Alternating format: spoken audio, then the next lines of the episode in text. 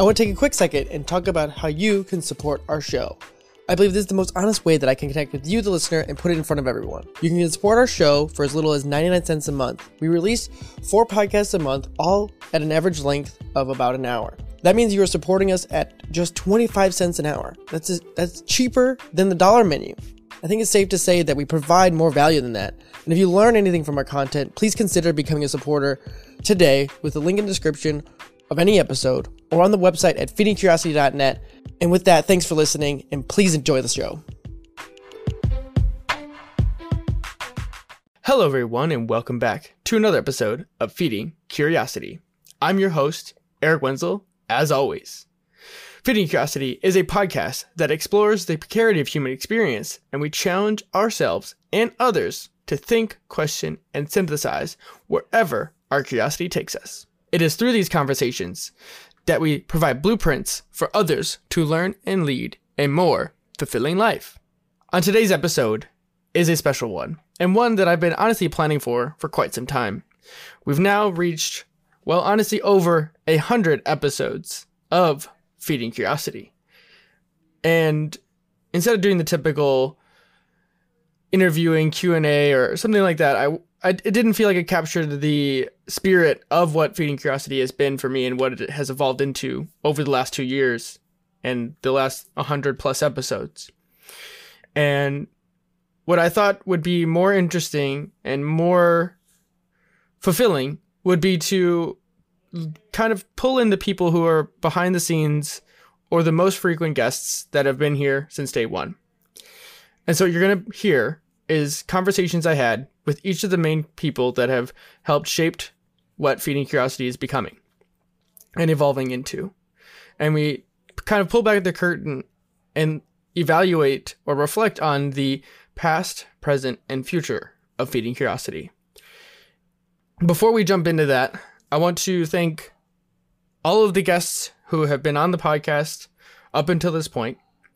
And if you've already recorded an episode with me and it may not be out yet, you're a part of that list because if it's each and one of you who choose to put your time into this is just as important for what it is becoming as anyone else. And of course, to everyone listening to this podcast.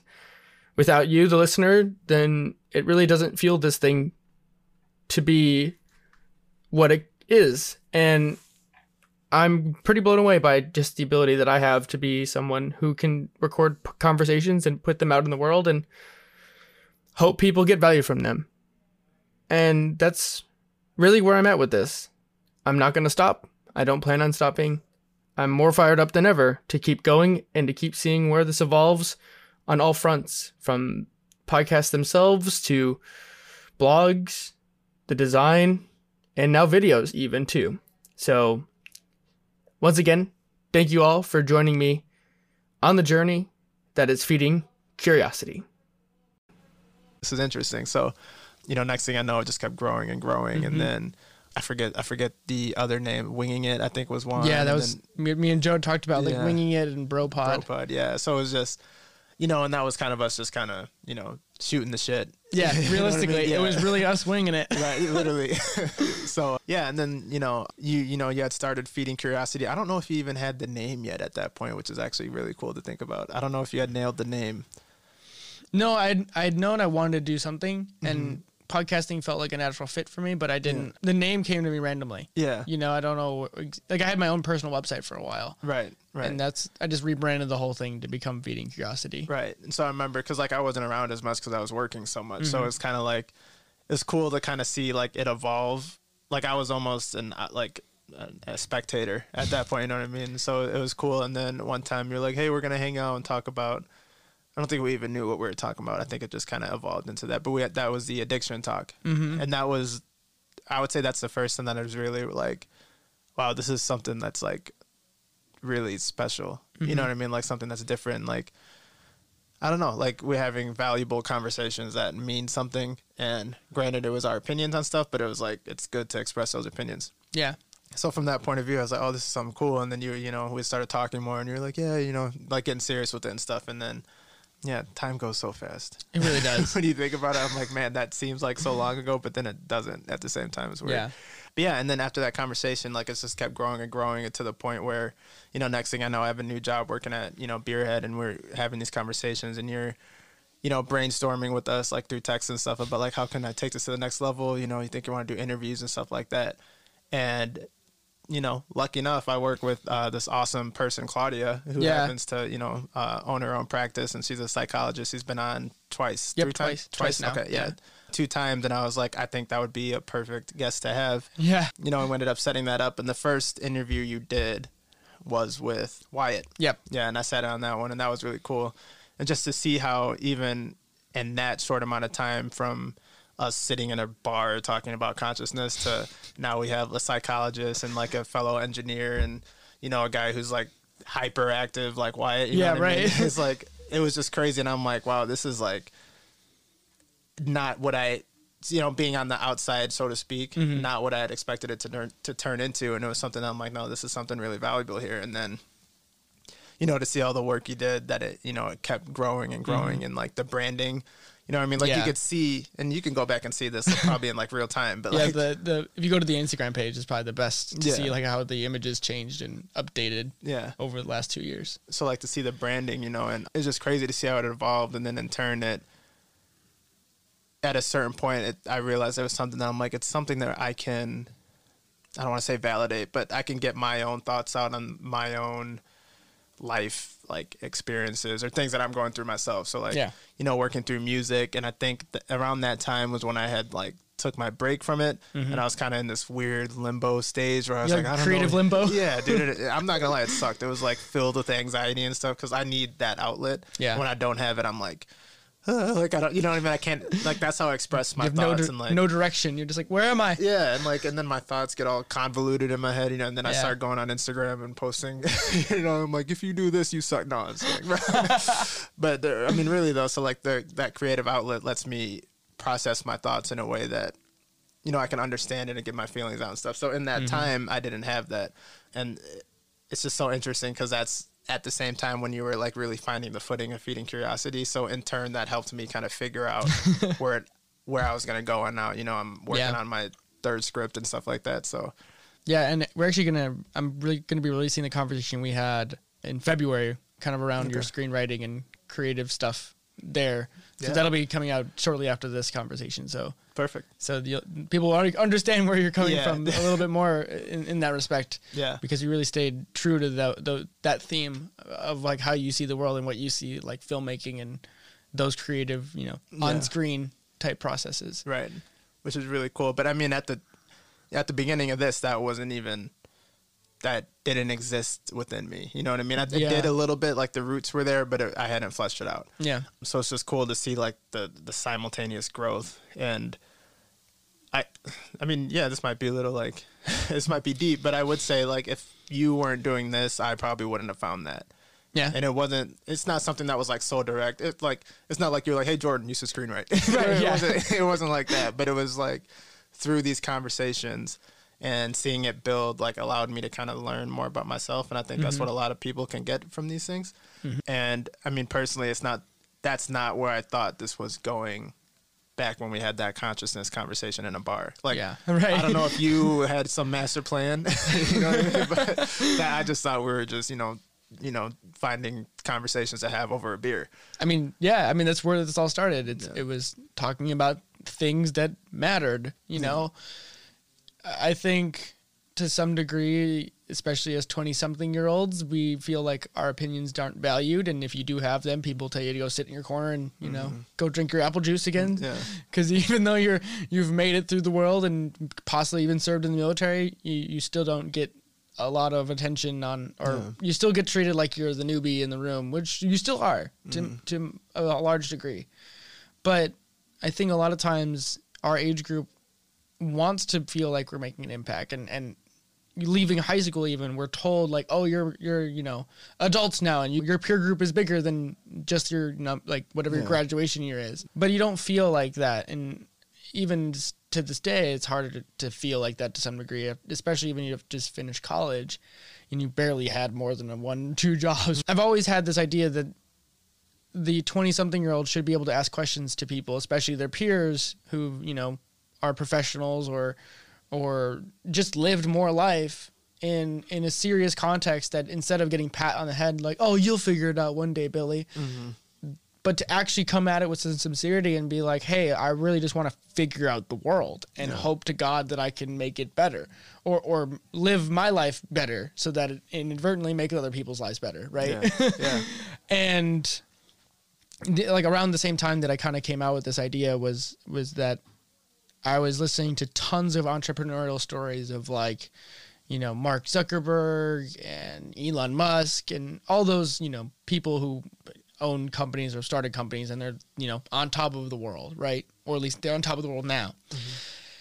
And at the time I was kind of like well you know they were 24 at some point and they didn't think that they whatever they were doing at that time you know Jeff Bezos who whenever age he started Amazon had no idea what it Yeah. was going to turn into. No Yeah. idea.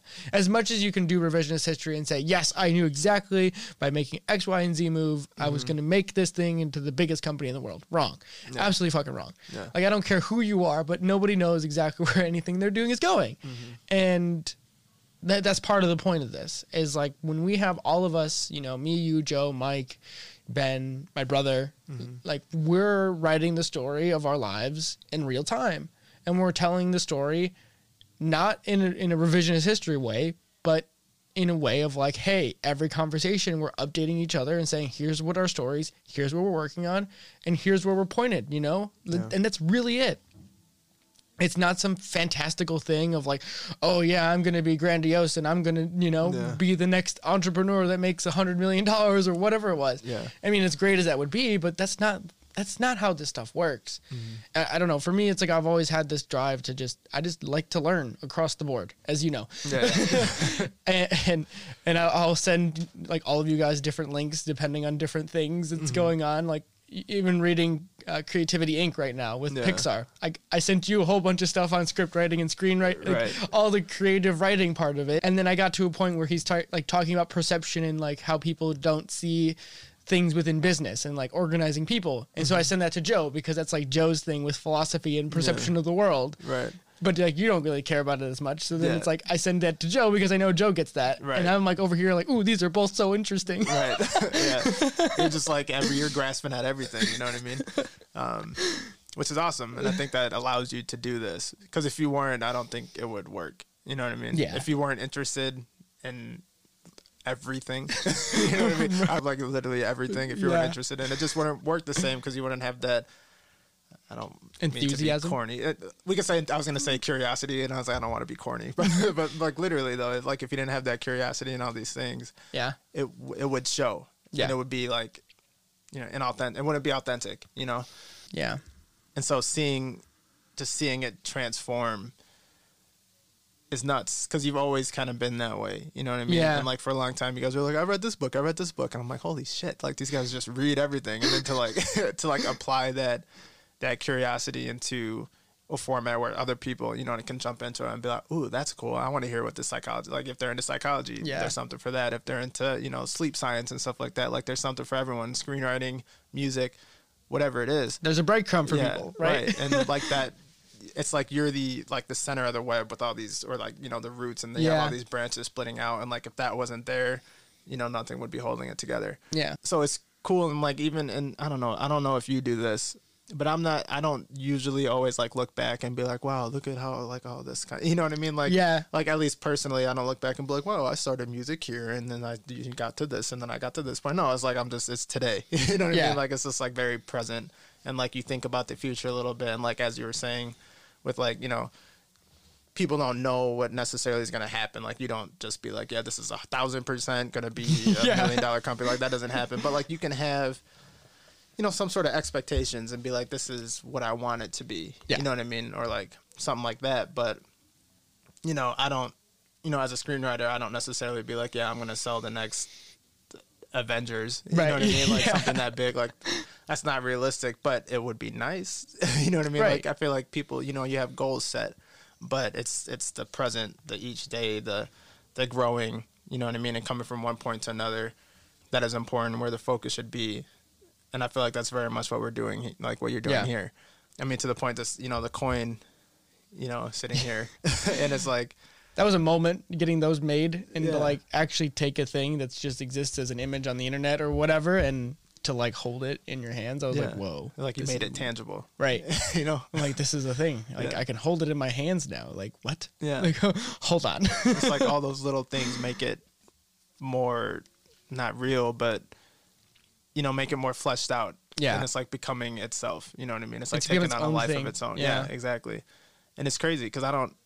Again, I didn't see that happening. You know. like I mean, for me, it- this didn't start because it's like I didn't wake up one morning and was like, you know what I want to be? I want to be an entrepreneur. And like I guarantee you, there's a ton of people out there that don't really know me and whatever, and they're like, oh yeah, he's like a born entrepreneur or whatever. Mm-hmm. And maybe I am like whatever. Like we can debate that forever. But I was never, I never went into listening to podcasts or even like reading books in the attempts that I'm going to make a company and I'm going to start building this thing and we're going to, you know, hire a whole bunch of people and do all that stuff. What I wanted to do for my own sake was to have something that I could explore that could morph as my own interest changed Yeah. And that wasn't boxed in so much that it was like, oh well, I it doesn't make sense for you to go talk to that person because you're, you know, you really talk about this thing, so so it just doesn't make sense for you to go talk to that person about something all the way on right field. Yeah. Like, and I was like, nah, fuck, that's boring. like, like, like, but what? Like, I like for me especially because it's like I could see why that over here can apply over here. And then who knows where it'll end up like three years from now? Who, Yeah. Come on, like, can I? Right. and then like not having to ask permission from anyone is Yeah. like huge for me. I we know we before we started recording here we were talking about like discipline and things like that and I think my one of my biggest things is that I don't listen to external influences. Like if I get an idea in my head and I and I want to make it real, I will do everything in my power mm-hmm. to make sure that becomes a reality Yeah. like everything. Like I will, will not stop. Mm-hmm. and then it, you know it's not going to look great. It's going to be okay or mediocre at best. But I'm going to do everything I need to do to figure it out myself. Yeah. I'm not going to ask for help. I'm not going to tell anyone what I'm working on. Yeah. I'm just going to send a link to you guys and be like, "Hey, I did a thing, guys." Yeah. And then you guys are probably on the other end like, "What the? F- how, where did this?" Yeah. Literally all the time. all the time. That's good, and I feel like you need that. You know what I mean? Yeah. You need that drive, that personal drive to be like, okay, I'm gonna do something. I'm gonna go get it. Yeah. You know what I mean? And that's important. And this wouldn't have grown the way it did if it wasn't. I mean, imagine. I mean, granted, you had you know Nick to help out here and there. Yeah. But even you know, and I but he know- didn't help out in the beginning. Right in the beginning, you, I mean, still, and even when he did help out, it was still mostly, to my understanding, it's still mostly, Yeah. you know, like you doing. he says work. that too. And Yeah. He gave me the template. Like he made the first one, and then he's like, "All right, here's the file. You just change the picture and text here and there, and all right, you got it. Right. Take it. You know, Right, take it pass the baton." yeah. So like, whether Nick was there or not, if you didn't have that drive to be like, well, I'm gonna, you know, figure this logo stuff out. If you didn't have that, you may still not have a logo, and then it wouldn't be what it is. You know what I mean? Because Yeah. you couldn't be like, hey, you know, you couldn't talk to, you know, your VPs or like Olympians and stuff like that, and be like, hey, you want to come on my podcast? Like, yeah, can I see your logo? Don't have one. or like, can I see your website? Not existent. You know what I mean? They'd Right. be like, mm, no. you know what I'm saying? So like, just to see all those like the, the foundations that have been laid yeah. for it to continue growing and like like I know you know hundredth episode and it's like a milestone, but it's really to me it's like I think we were saying this early. I think you said Mike said this, but it's like it's rookie. You know, it's like rookie season still. You know, what I yeah, mean? it really It's like- does feel like rookie season. Like, Right. you know, yeah, it's like laying that foundation. And so like on the two hundredth episode, you know, what's Who it gonna knows? look like at that? It's like it's crazy, and it's just it continuously grows almost to the in a good way, but almost to the point where like you don't even realize how far it's come. Yeah. because you're just in it. Definitely. you're immersed in it. you know, and, and I'll be talking to Mike later, and you know, we've been talking about it in the back end for a long time, but like the idea of an a la carte episode, you know, where we're starting to distill down um, ideas from multiple different people and stuff like that. It, that's really special for me. Yeah, to you know my brother has talked about it from the beginning as- as a graphic designer and media guy who who knows you know how people think and what captures attention and you know most people don't want to sit through an hour long conversation and I'm just stubborn and that's and personally speaking, that's what I enjoy. Like I like the depth. Like Mm-hmm. Yeah. I, I've always been the depth person. Like okay, let's like I don't like snippets and sound bites or whatever. Like there's more to the picture than me, you know, more than meets the eye. Yeah. But like to to then take this to the next level and look at like you know with 99 interviews or conversations that means there's a lot of like you know five ten minute or less clips of of ideas that are worth packaging in a way that makes it accessible to people who aren't going to spend you know the hour to get that one minute Yeah. you know that's not a really good investment of time for people but if we can go in and, and do and do that back end work for people and and make a cohesive actionable you know 10 15 minute thing and that gets people like helps people like i'm all for that Yeah. you know if that's the one thing they need to hear to to go and start screenwriting or to go and Yeah. do whatever it is that they want to do with their life then awesome like even if I'm, and I'm not, I don't want to be misconstrued here that like everyone needs to go quit their job and you know Yeah. go be the next whatever they want to be. Like I think you can totally still do. I mean, I am doing that, right? I guess. like you can still work a job and do the things that you feel fulfilled doing Mm-hmm. without killing yourself. Right. Yeah, we were talking about that earlier too, and Yeah. I think that's important. Even yeah, not everything that makes you feel fulfilled has to be you a know, business. Yeah, it has to be. A. But you don't have to be like, I want to be the best. You know what I mean? Like it's it's good to have those goals, but it's not bad to not have them. You know what I mean? Like you can look at it either way. It just depends on who you are as a person. But you know, I think it is important in something like this, and you know, going into the a la carte. Mm-hmm. You know, if some you know something might. Some one conversation might pique someone's interest, right? But Yeah. if there's someone who's not going to sit and listen to, you know, an hour and a half or however Yeah. long of a conversation, they might, you know, they might listen to a little bit of it, but turn it off before it gets to the point that clicks with them. Right. So if you can, you know, turn that to get to the high points and it's, you know, 15, 30, however long, you know, in its duration, and then someone can listen to the whole thing and then that might click for them. You know what I mean? So Yep. that's important. And again, that's just the growth, you know, of going from like, it very much was your baby, you know what I mean? And like when it's something like that, like I know it as a musician. you know Oh, what I mean? yeah. Like, you know, you have this idea and you're like, this is what I'm doing. And someone's like, yeah, it might work better if you do this. And you're like, yeah, but I'm going to do this. You're like, yo, step off. yeah, it's like, but I'm doing this. You know what I mean? And then, Yeah. you know, that's not like, not necessarily in this case, but you can get like the artists who, Oh yeah. yeah, well, he sold out. It's like, well, eh, no. Yeah. like, you know what I mean? The market is driving this way. And if they want to grow, then sometimes you Mm-hmm. have to step out of your, your comfort realm. You know what I mean? Or just not even necessarily comfort, but just, you know, take a step to the left and just see what's behind this door or Yeah. something like that. You know what I mean? and that's actually a really good point. Like I think I've kind of gotten to this point where where this it honestly feels bigger than me. Like it's always been bigger than me. Like you know, talking to you guys and, and kind of highlighting uh, your own personal journeys, and then also every guest who's ever been on the podcast. You know, it wouldn't be where it is today without every single one of them. And and I'm gonna do an intro where I'm gonna say that outright mm-hmm. before this, but it's also you know the guests and the listeners make it what it is, and you know for them to be able to take the the shot in the dark quite literally because I'm just some person that usually messages them via email or whatever I happen to contact you via or a you know a rave review from a friend you know I've, I've seen those text messages too. And that they just say that sounds like something I want to give my time towards you know even if it's just an hour. That's still a pretty big time commitment. It blows me away that I've been able to been able to even meet and have conversations with the people that I've had. And so it's like anything I can do to pay that forward to allow their those people's ideas to spread and hopefully help more people is like that's the goal. And and it's such a cool um thing. And part of it too is like giving license to other people to kind of interpret it as they may. And, and Joe had said this to me about like the a la carte episodes. It's like sometimes you like it's almost like because I've done all of the interviews, it makes it too close. Like it's too hard for me to separate Yeah. like what's good and what's not good because I know what's coming after what was said or something like that. So it's like hard for me to like I don't know like ah but I, like if I just give it one more minute then like that's the good cut or like, Yeah. Dude. Uh, like you know what I'm talking about because yeah, like I know. I literally like when you explained that, I like like my heart like my heart fell into my stomach, and I'm like, I know exactly that feeling. It's hard, dude. It's hard to edit something you're close to. you Yeah. know what I mean? So that's like I when I ask like other people like for advice or to do like cuts on things, it's like because also part of it, it's like because it's all coming like the interview is coming from my brain. It's like I'm too close to it, so it's like I need someone else to extract other values. So then they it's like not just like you know feeding curiosity via Eric Wenzel. It's feeding curiosity via you know the world at large Yeah. like i'm not you know i'm not gonna be pretentious enough to say that i'm like the inventor of feeding curiosity here Yeah. like no like the whole point is that this is a blueprint for others to feed their curiosity however they see fit Right.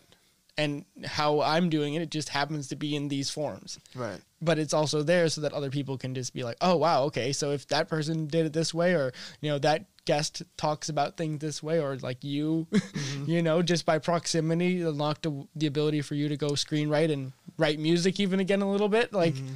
That's that's what it's all about, you know. It's like saying yes to the things that you're interested in consistently, you Yeah. know, and just keep saying yes to those things until you know, until you get so far down the road and you mm-hmm. look back and you're like, what the hell? What the- yeah. and you're like, how did I get all the way over here? And it's like, well, I've done some pretty cool fucking things at this point, right? Right. And I hope to God that like in in you know five or ten years that you know maybe feeding curiosity doesn't exist, or maybe it's something completely different by then.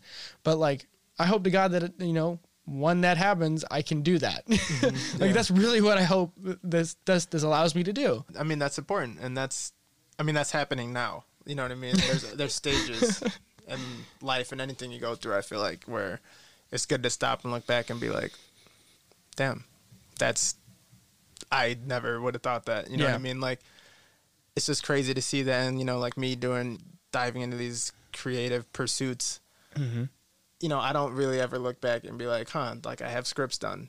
You know what I mean? Yeah. Like it, you don't think of it that way until you know having something like this, and then you're in a reflective mindset, and you can look back and be like, yeah, like if kind of, you, you may be, you may not be where you want to be Right. at the you know as a result, but you can look back and be like, I've made a lot of steps, like positive steps, Mm-hmm. and I think, I guess that is what I would say feeding curiosity does for me. It is it allows me to look back at things and say like, you can see where things are going and be appreciative. You know what I mean? And I know, you know that it's a there's a lot of things to it more than that, but like for me, that's the the biggest piece I take value from.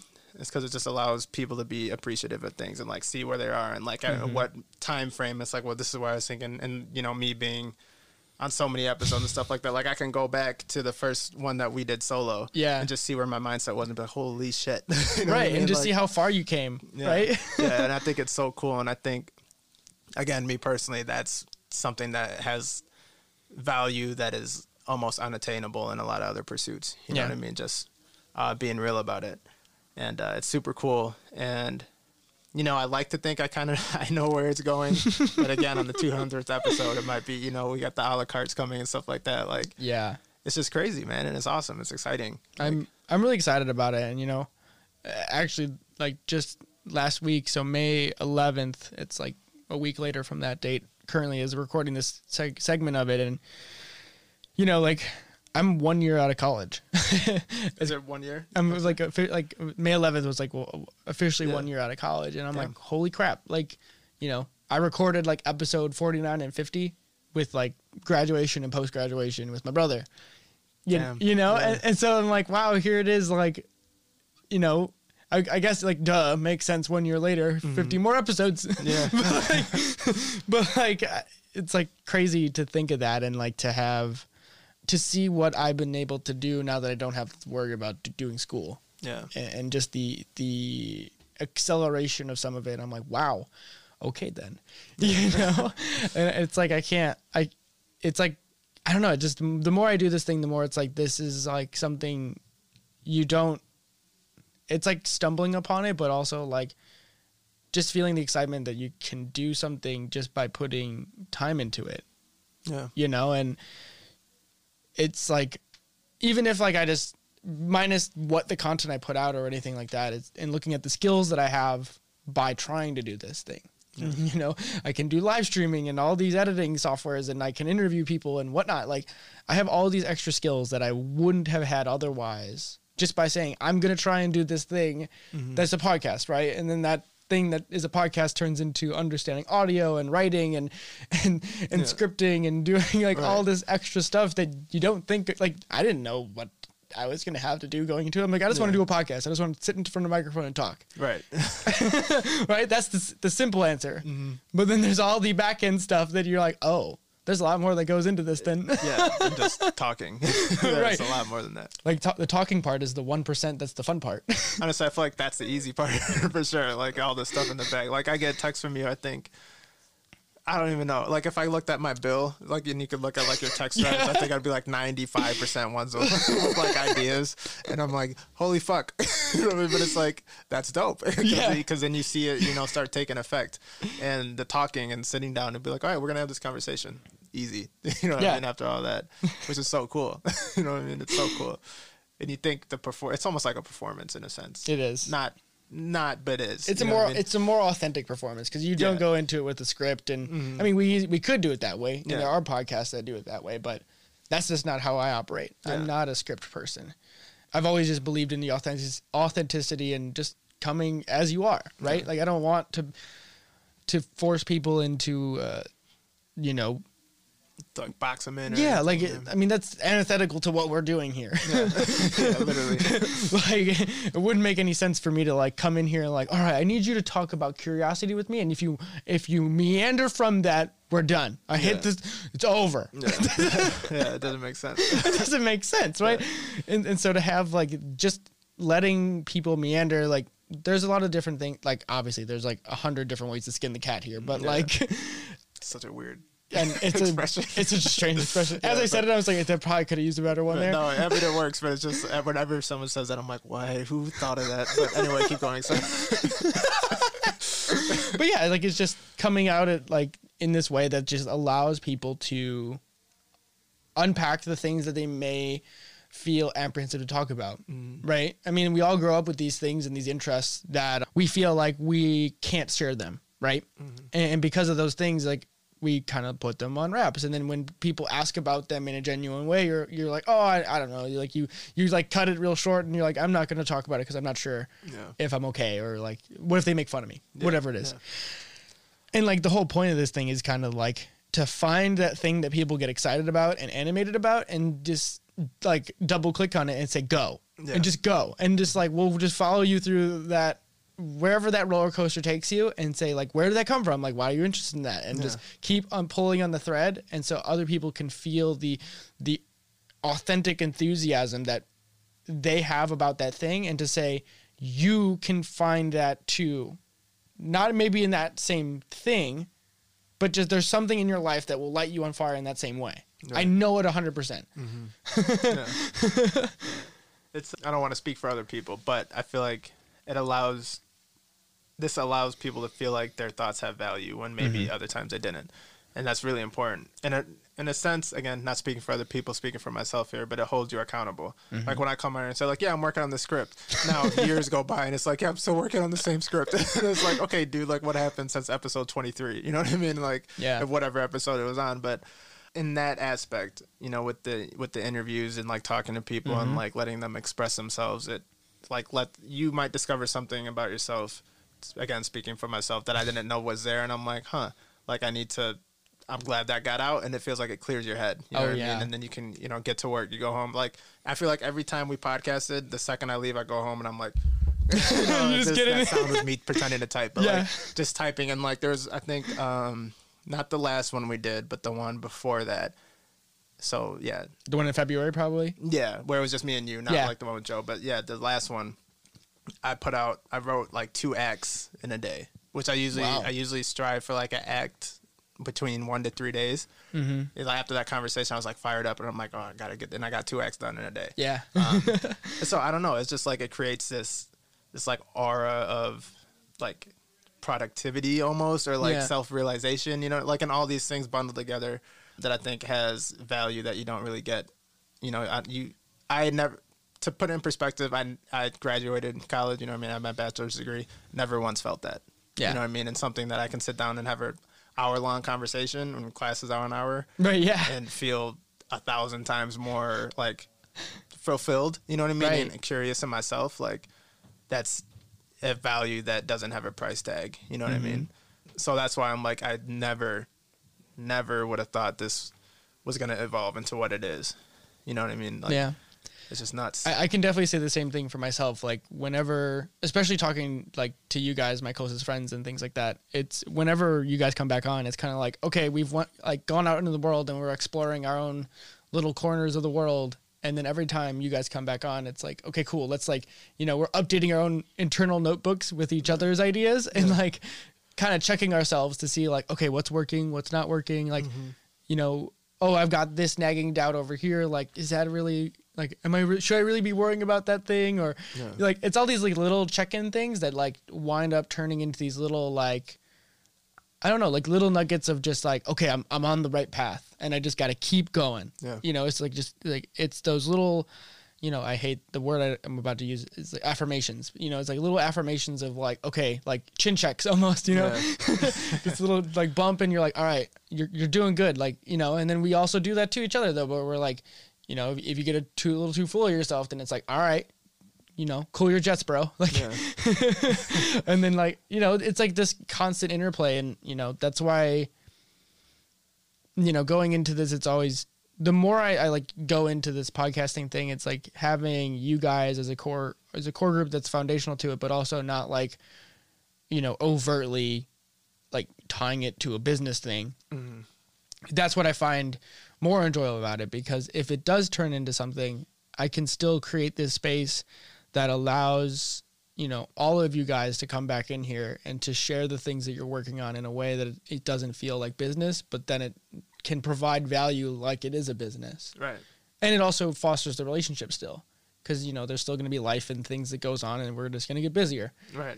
and so having this in, in a somewhat of a structured way even though that's not, we're not going to need it like realistically but like this provides us that escape to be able to make sure that we can catch up with each other and say like yo what's going on dude like Yeah. how, how's the family and how's the kids or whatever and like as we get older and Yeah. I, i'm really excited about that part of it just to be able to keep you know a running log of like you no matter how busy life gets we can find a time to make Right. sure that we're checking in on each other Yeah. Imagine how weird it's gonna be when we're like 40 or Right. even older, 50, Right. and you look back and be like, listen to yourself speaking as a 25, Dude, 26 year old or something. Can you It's like, imagine like, your kids somehow finding that one day? I will not let them. like, you're not gonna know who I was. Like th- that's what cr- like creeps me out sometimes because I'm just like, oh my god, I I got like you know video of me on the internet or like audio of me on the internet that is you know spanning years now. yeah. It's like here's Eric, you know, circa 20, 20 what I was like 24, yeah, 24 like first podcast. So it's like mm-hmm. here's Eric 24. Yeah. You know, here's Eric 25. Yeah. and you can kind of get like okay you know someone can go back through one day and like find out where ideas shifted or oh this is the first episode he'll he, like we started talking about mindfulness or meditation or here's where we started talking about like working out more or Yeah. like whatever like different diets and it's like what the f- like it's Weird. It's It's, such but a- it's so cool. You know what I mean? It's like super exciting. yeah. It's just cool to have that like log almost, like log of life. it's like an audio diary Yeah. with conversation though like Right. more free flowing and hopefully more interesting Definitely more interesting. Definitely more interesting.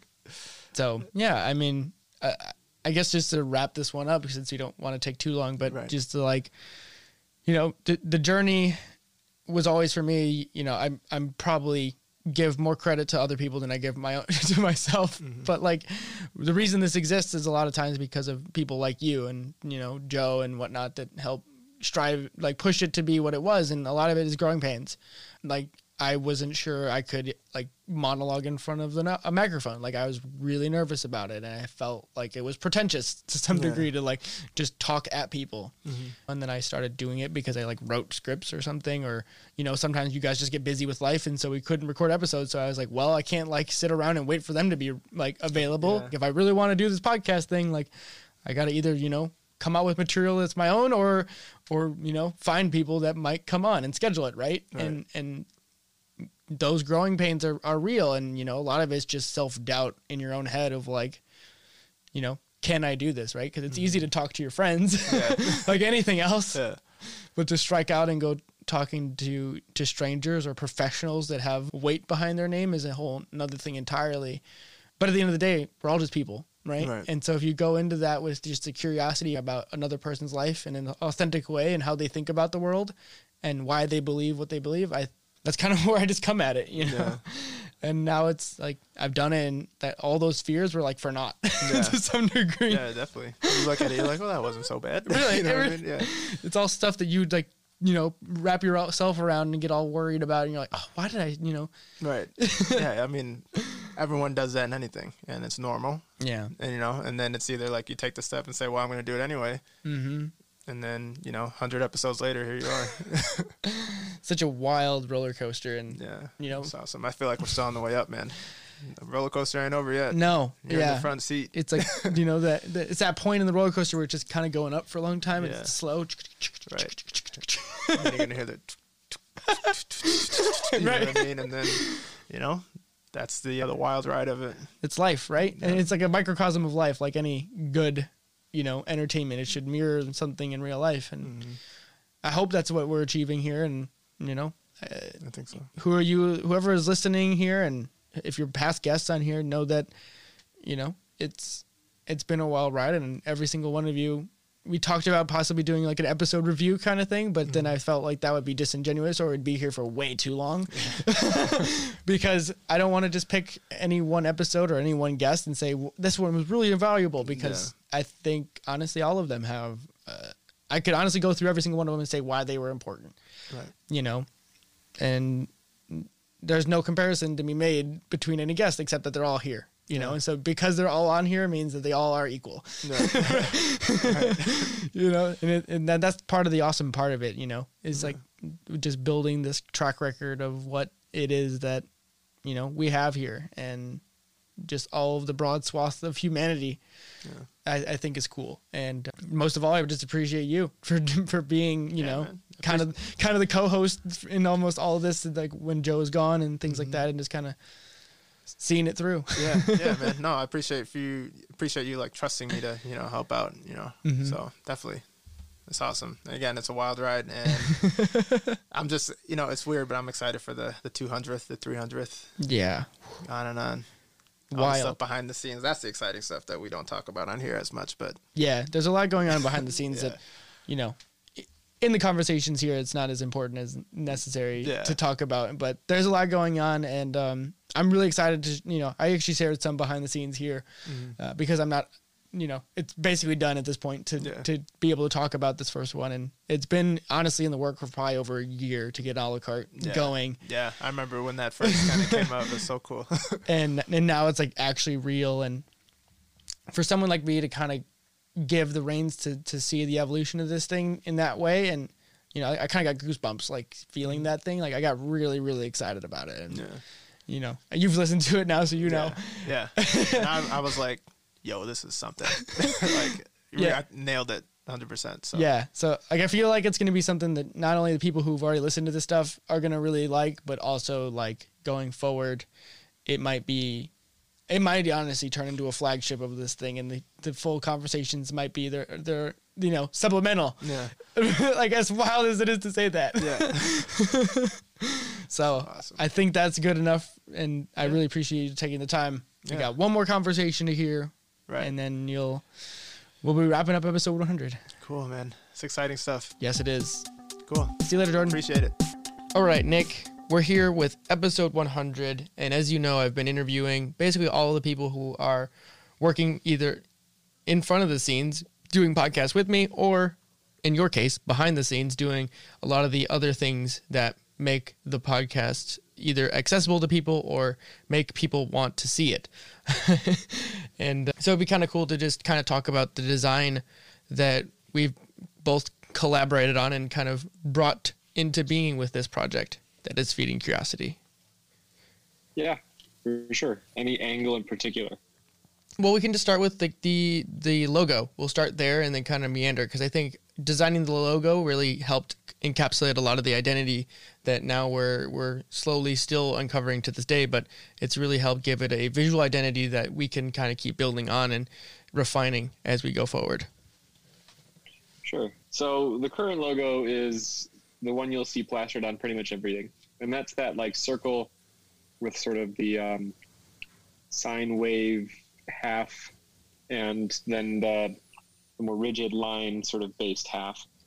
And that sort of just originated because you were we were looking to update it, and you had sort of this brain thing going on, which I think is is interesting in the sense that you know curiosity is such an abstract idea, and I think if you were to Google like curiosity icons, curious icons, anything like that, you're going to get things like a brain, you're going to get light bulbs, you're going to get sort of astute attention type stuff. Yeah. But but not really many people have, have solved for uh, a visual abstraction of what curiosity is. And so the latest iteration you see was born out of well, I asked you to sketch what it was to you because because everybody's going to have a different take on it, and if we couldn't come up with what the prototypical glyph of curiosity is, then at least it should be representing what you see it to be.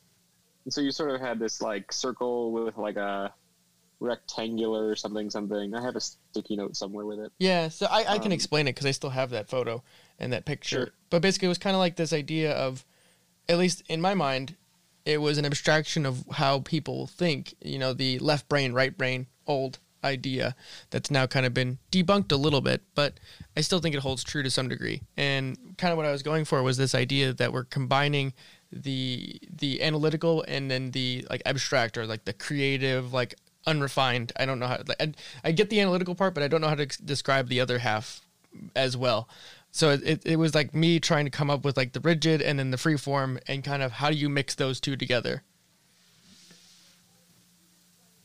Yeah, so so basically I took that original rough sketch and turned it into something that was more iconographic. mm-hmm. And that would just mean, you know, making sure it had some sort of balance to it, that it, you know, felt like a logo mark, which is sort of, you know, just intuitive. But then also things around need to scale well so that if we were to reduce it to the size of a penny or whatever, you would still be able to look at it and go, oh, that's that logo that I've seen. yeah And so those were the considerations that that led to what you're currently looking at. The typeface is just Futura, one of the age-old great typefaces that works on all sorts of great stuff. And because that was what you were already using, I figured, well, let's just use it because why not? Uh, I don't have any problems with that. So yeah i I think that think was a happy accident yeah, and, and there's certain improvements that can be made even with the one that's that it is now. You know, the life of a designer is that nothing's ever really done. yeah So you look at it and you're like, all right, wait a minute, wait a minute, I didn't get that quite right. And so I can think of some areas where, you know, as it evolves and things and, and, and we begin to iterate on it some more, Mhm. just areas of improvement that'll help clean it up, but still will, will keep any equity and integrity that you've developed around it. Yeah, and I think that's really important. Like what you're saying, saying is like the life of a designer. It, it's your job is never over. It's just as good as it's going to be for right now, or with as much time as you can put into it. And and that's really like true for how this has evolved for the most part. But I, I do want to mention too that I think part of like your take has really infused my thinking on how to do podcasting because there's a really like it's really easy for us to as a podcaster that I could just not even think about this visual aspect eh, at all. And I could just kind of make simple thumbnails and throw it up there like conversation with such and such and just put an episode number on it and let it exist. But in my in my take and really much very much informed by how you think of, you know, graphic design, it's it's about communication and basically making it more accessible for people so that it's something they w- might want to be interested in to click on. And it's almost like me creating a package for the podcast. Because the audio is you know the piece of candy but everything else that i do around it the web page the thumbnail and all of the any other supplemental things that we will talk about in a little bit with how we're doing marketing things or what would be considered marketing things is, is all extra. And I think those are almost just as important as the main conversation itself. Yeah, I think to talk about design without talking about marketing is leaving out half of what design is good for. Mhm. Uh, because, you know, I always view it as a spectrum. There's sort of a spectrum between art and design. And I won't get into the the, the definitions of those because I'm not sure that there is one that's solid. But the idea is basically like if, if are you trying to neatly and explicitly explain some sort of information, or are you trying to, you know, visually represent something and allow for people to to see things within within your art or whatever? Mm-hmm. And when we talk about the marketing of a podcast, it's interesting because I've never really gotten personally, never really been marketed to from a podcast. You'll have a company or something doing a podcast, but it always sort of rides on the coattails of some product or some other business. And so it's an interesting challenge to figure out how do you communicate about a podcast without any sort of pre-built equity or or audience or something. Yeah. And so when we talk about the design, it's it's been interesting to try and figure out how you fold that in, and it'll get there. It, it's just stuff that you got to start figuring out. I mean, for the most part, ninety whatever percent of what you see is is stuff that you've actually built, and that was sort of pieced off of templates and things that I had initially built. But at the time of building the original templates, uh, the podcast was was much less defined as as it is now. Yes. So, you know, before we didn't even really know what format uh, of information you might need to be conveying or like to be conveying. And so it was sort of just designing for aesthetics. And now I think there's a more clear construction around how you want to communicate what you need to say, what you want to say, what takes uh, hierarchy over another thing.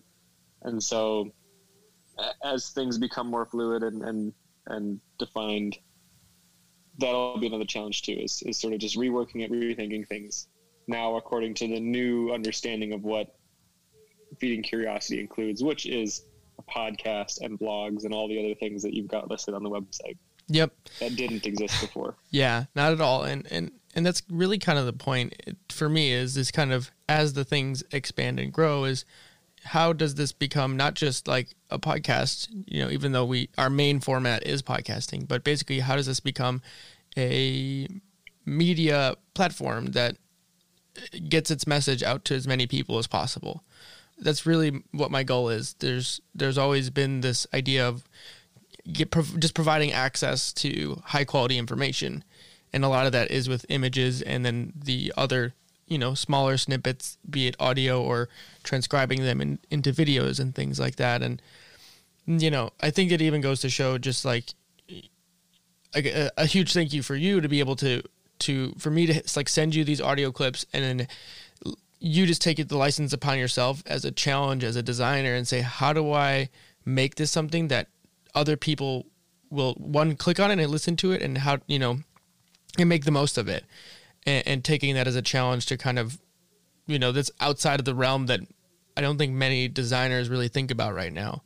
Or it's becoming more and more important now with given the situation with covid where now almost everyone's doing things with audio and video and then trying to sync it up and you know chop it up into pieces so it's a huge thing for for me to that you do it and then also that you use it as like exercise to keep building your own skill set Uh, yeah, I mean, I, I'm a pretty good. I'd like to think I'm a pretty good business-oriented designer because I'm very much not great at being targeted.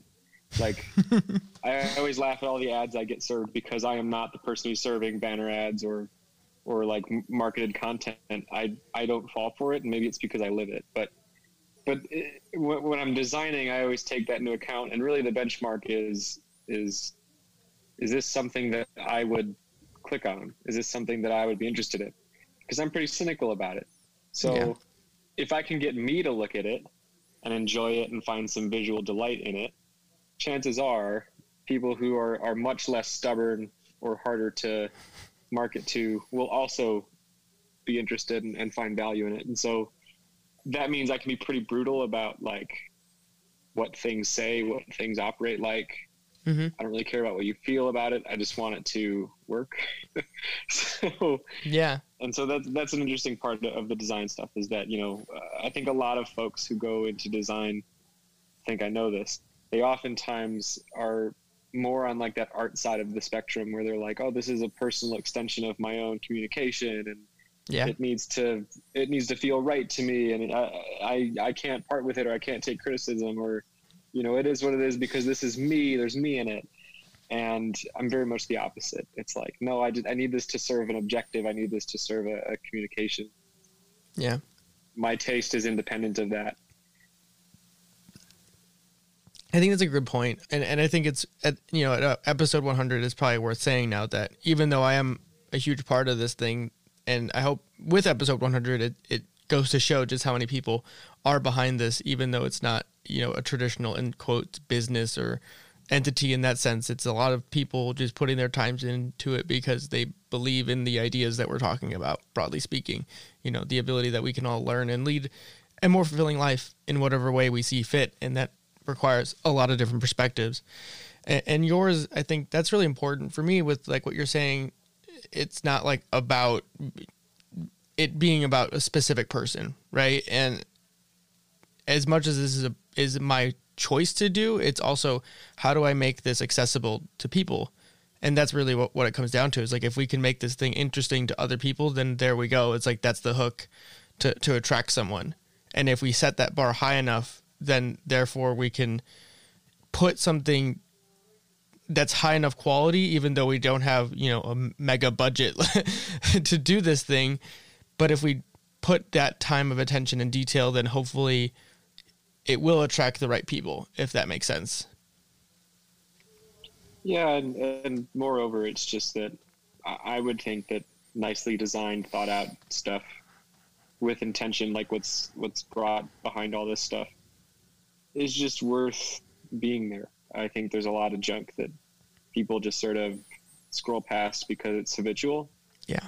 And the more junk that people scroll past that accidentally ends up being a delight or helping them or, you know, being useful in some sense, I think that's worth having there. Yeah. And I think it would be interesting to note because, like, we, we were doing this actually 50 episodes ago. Me and you finished graduation for college finally. And now here we are, one almost exactly one year later. And, you know, now we're one year out of college. And I would just maybe maybe this would be interesting to, to get your take on it. But like, what are you most excited about now post graduation? It doesn't have to be work related, but just in general, like, what do you what are you like setting your sights on, or what are you like most hungry to explore?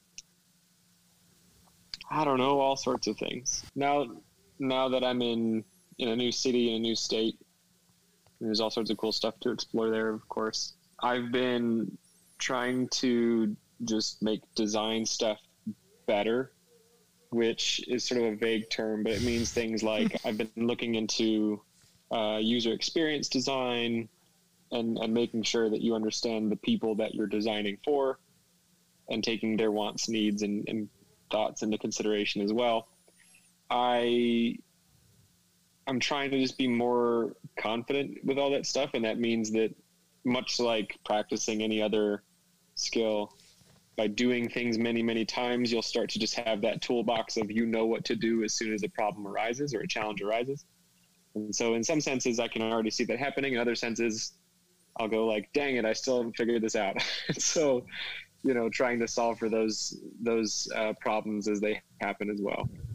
Apart from that, I don't know. It's just a lot of a lot of hobby stuff. I'm always, of course, you know this, but I'm always watching videos, and so you know, I, I know a little bit about a lot of things, and that's not showing any signs of slowing down either. So when I have free time, I'm often just learning about any old random thing that piques my attention. Yeah, I mean, it it definitely goes to show that the the learning curve doesn't stop, especially after college. If anything, I feel like it can accelerate because you're not, you know, overly structured in the way you have to learn or you know being forced to learn something that you're really not that interested in. And it's really cool. I really you know i'm excited that you've gotten to move out to to a new city and things like that and exploring in your own way. And uh, you know and, and, and like anything else like this thing is an extension of our all of our own personal journeys in some way. And i'm just really excited for it and thankful that you even want to put your time into it because not many you know, like I've said to all the friends who are part of this, but you know, not many times do you get brothers that can, you know, collaborate like this. And you know, that's kind of just who we've been since we were really little. You know, co-op partners. yeah. Player two. Exactly. So I don't want to take too much of your time with this, Nick. So if there's anything else you want to throw in there, just any ideas, but I thought it'd be cool to just hear some of the things you're working on since we got the time, but we'll definitely have to set up some time to talk about your recent move for a future podcast. Yeah, I mean, um, parting parting thoughts. I would just say, you know, we're in this extraordinary time. Of course, I think everyone's sick of hearing that, mm-hmm. but I would just encourage everybody to not allow, or at least the best of their ability, allow yourself to continue to pursue, you know, whatever it is that that you enjoy and you want to keep building, independent of the fact that things are very different right now. So you know, I've been able to reach out to folks and find like design communities here where I'm at. And I would like to think that for many other professions, many other people, you can probably still do something similar. And this is probably the best time to start doing that. And if you're especially ambitious and you don't see that that sort of community around whatever your interests are, now is the best time to build that too. So if, you know, that's the only thing I would encourage people because people are lonely right now. They're a bit scared. You might have a lot more free time than you usually do. And so I would encourage just people to create community around their interests. Nailed it, man. I, I don't think you could have, I could have said it any better myself. And I wholeheartedly behind that. Anything you've been putting off right now or feeling like you should be doing or have always wanted to do, there's no time like the present, as they say. As cliche as that is, but it's so true. It's sometimes just taking that first step gets the ball rolling, so to speak. And I think we'll leave it with that one because that's I think it's really good. So thanks again, Nick. I really appreciate your time. Yeah. No worries. Boom. Joe, we're back with round two. Hello. round two. Well, it's more like round like 356,000 or something realistically, but has, has, there been that many? Like, uh, With as long as I've known you, yes. but the real reason we're here is for episode 100 of Feeding Curiosity, which is realistically more than 100 episodes because we've released bonus episodes and read blogs and things like that. But 100 interview episodes of Feeding Curiosity. And I thought it would be fun to do a conversation around, you know, the evolution of feeding curiosity. And with no better way to do that than the people who are most behind it. And Joe, obviously, probably being one of the most returning guests between, it's probably between you and Jordan being most frequent. And yeah, it's just exciting to kind of unpack where we've been. You know, we've, we talked about in our first recording of this with Winging It podcast and Bro Pod as our first forays into this. And after talking to our friends, they all agreed or remembered it, which is funny. yeah, it was like the it was the proto version of feeding curiosity. Yes, very it much. It was so. the when we be well, Bropod came first, right? Yeah, I think it was Bropod. Then we kind of transitioned it to winging it for a little bit. Yeah, and and Bropod was basically for those that don't know, which I would expect no one to, yes. besides us, uh, was more of a Rogan style than interview style, and like a proper interview style. And we would sit around a table with a six pack of beer and talk about some specific, whatever topic came to mind in some sense. And I think that there's even more than a few that really we went in there totally blind and we are just like, let's just talk. And for us, I think it was really it's kind of where I came to understand what podcasting was because it was as if we were sitting around a campfire telling stories and the mic had replaced the campfire. And we were almost returning to kind of a world before this shallow social media where your interactions with people are uh, brief and not very. It, was like the world of Twittered, you know, like with 140 yeah. characters before they doubled it. And at the time, I believe it was an election cycle here in the United States. And we were, so it was four years ago. So we were probably roughly four years ago. So I, we were like 24, 20, no, 22. And like, I don't know, it just felt like for us, it was a way for us to connect at a different level because we just saw all these arguments via the internet or just people who would think along ideological lines and and not be able to have thoughtful discussion more or less. Yeah. Yeah and it was just it was almost an excuse it felt like to me. It was like really the intention here was to all hang out and really go deep on some topic that we enjoyed yeah. and just hanging out with each other. And this is an excuse to just talk right Yeah. to not have your phones out to not be distracted by anything is you put headphones on and speaking to a mic and now everyone is like quite almost literally in your ears and that was it was this designated time to really sit down and enjoy each other's company Yeah, absolutely. And I and I think that's another part of where this is coming from for us is like we've always we've always done those kind of deep conversations to some degree as we've grown up and I think for me it was always of this kind of way to kind of cut through the things that don't matter and to kind of look at the world and be like, "Hey, what's actually going on in the world as a human?" and to kind of come at it in a way that we weren't like I- I'm trying to search for the word, but it- it wasn't like we were we were upset at the system like some people get, where it's like, oh my god, everything sucks, everything's horrible. Which there are some times where we do get like that, obviously, but we're also kind of coming at this from a way like, okay, here's how the system is. Let's kind of just talk about things and see if we can think about some like how to be better in the world. Almost. yeah and then that went into winging it hmm and winging it was just i don't even know if there's any really substantial difference there other than some of the some of the design that we had Yeah, I feel like that was mostly a design change. We did like our first actual interview then when we went to California. Somehow we set that one up. oh right We had Hunter Maats on her on our Winging It podcast. i Who forgot that that was on winging it i remember i couldn't remember which one it was on but we yeah when we went to california we spoke with hunter Maats. what, what was the name of the book so he's Um, the straight A conspiracy author. That's and, right. And co-host of the uh, Mixed Mental Arts podcast. That's now not yeah which really. i think is now it's not really Yeah, I think- running.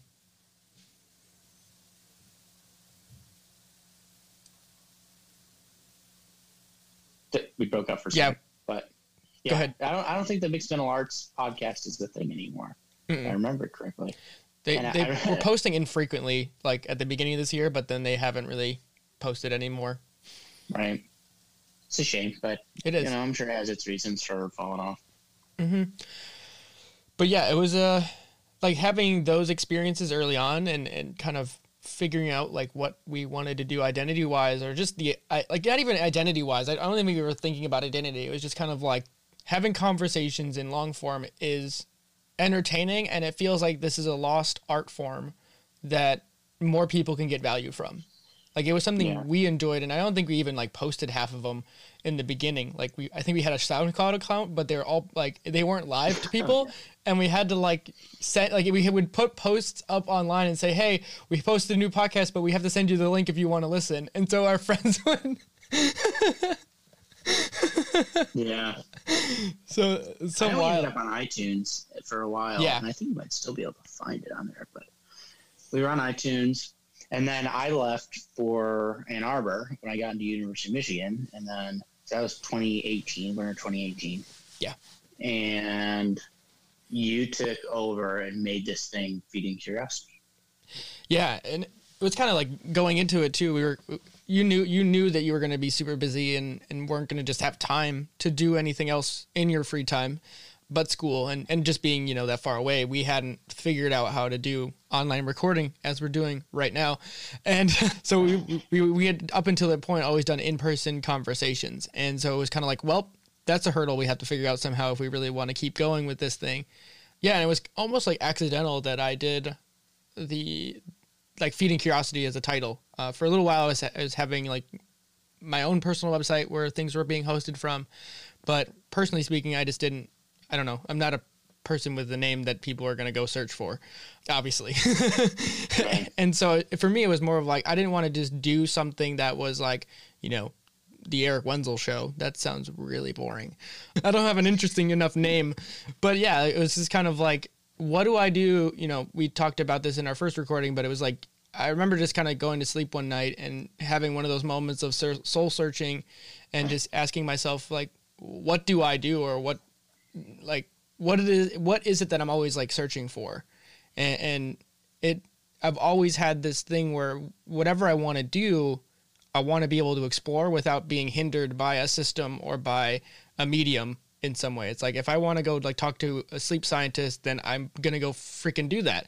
Or if I want to go, you know, talk to a nuclear engineer, I'm gonna go talk to both of those people, and I'm gonna go learn about and find the through line of like where both of those people excel at what they do, or why what they do is important at a broader scale. And somehow feeding curiosity was the thing. Is like that's what I do. I'm I just feed my curiosity and was, it just made sense to me at the time. Like, I remember waking up in the middle of the night. I'm like, I need to write this down, and I rebranded the whole website around that theme, basically. Yeah, and now here's what we had today, right? It like shifts to this interview format, and you just ran with it. yeah, as wild as it sounds, and and like the other part of this too is, I've always had this, at least not initially, but it was kind of like my way to to push my own boundaries. And by what I mean by that is everyone knows, and I say it all the time, but I'm an engineer. And so I think like an engineer very specifically. And so there's some prerequisites that most people assume engineers are good and not good at. And so I kind of made it a point to look at the things that engineers aren't good at, so communications, and and use the website as a way for me to build my communication skills via writing and speaking and even just communicating in a sense of taking technical information and making them accessible to more people because it's really easy to talk in big words and sound smart but if nobody understands what you say then it's not then what are you what's the really the point so yeah i mean those are like the kind of the broad strokes of it and then like just having people like yourself, Joe, who've who've been across this thing as it's evolved. You know, like the the first ten episodes or so were us talking very much like our initial attempt at podcasting, where we would take a theme and talk about the theme and let it meander wherever it wants to go. And then yeah. I, I think one of our inflection points was the the addiction addiction podcast that we did, where we had a whole bunch of people around the microphone and we were just talking about honest. Uh, it was like addiction, depression, and anxiety. Actually, I think is the full title. That's episode nine, and that episode was a huge inflection point. I think for us, to, as a medium, but also as a like personally for myself, because as I was posting that thing, that episode, I, I really got nervous about it because I thought I didn't want us to be misconstrued as people that were be like being uneducated or too heavy handed or anything like that. And, and I don't think it wound up being that way. It was more of I think more people resonated with it, but it also felt like an important change. And and Jordan had mentioned this to me too that it felt like that was like one of his first episodes he was on that it was like important. We were talking about important things that people don't normally talk about in a public way. Mm. Yeah, uh, who was all on that one? I remember, if I remember correctly, it was with me, Ben Jordan. Yeah, and I think Herrera, or at least one person joined late, and that was like one of the first time Bennett yeah, was, right. was ever on a podcast as well. Yeah, I remember all sitting in your basement and we had the microphone, I think, at that table there. Yep. We are all just kind of talking the whole time. Yeah, I remember that. And I remember it was almost like a return to form in some sense. If you look at the like developmental pathway of this podcast, I see it almost as like a return to bro pod type of a thing. Yeah. And then we were all sitting around, but there was this certain seriousness and more, it was much more polished in a way that it only ever could be had you taken it over, you know?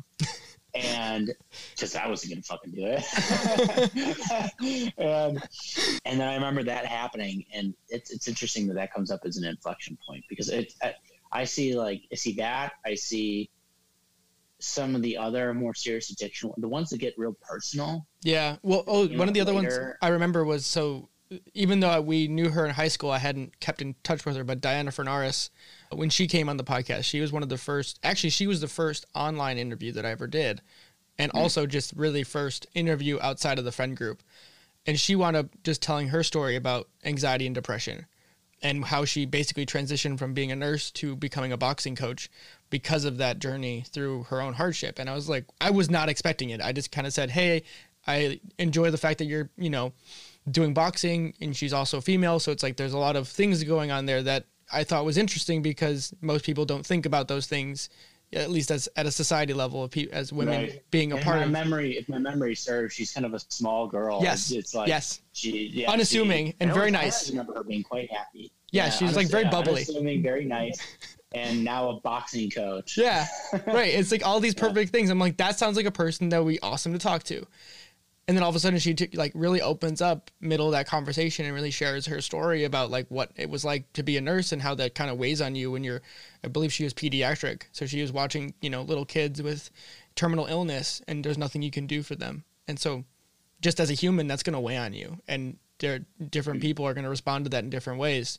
And unfortunately, she wasn't able to be one of those. And I was like, whoa you know here's here's something special about interviewing that can pull people out and to be able to share really personal things but also to not in a sense that it's like patting themselves on the back but more to like here's my story and so that it might help someone else and i was like whoa Yeah, like it blew me away i was like totally not expecting it yeah. So that seems like it added a, a level of um, almost meaning or purpose to the podcast. That it provided it with more of a reason for being than just fun and bullshitting around the Yeah. fire. Yeah. That it was that now there was something more substantive in interviewing these people that could be provided for others.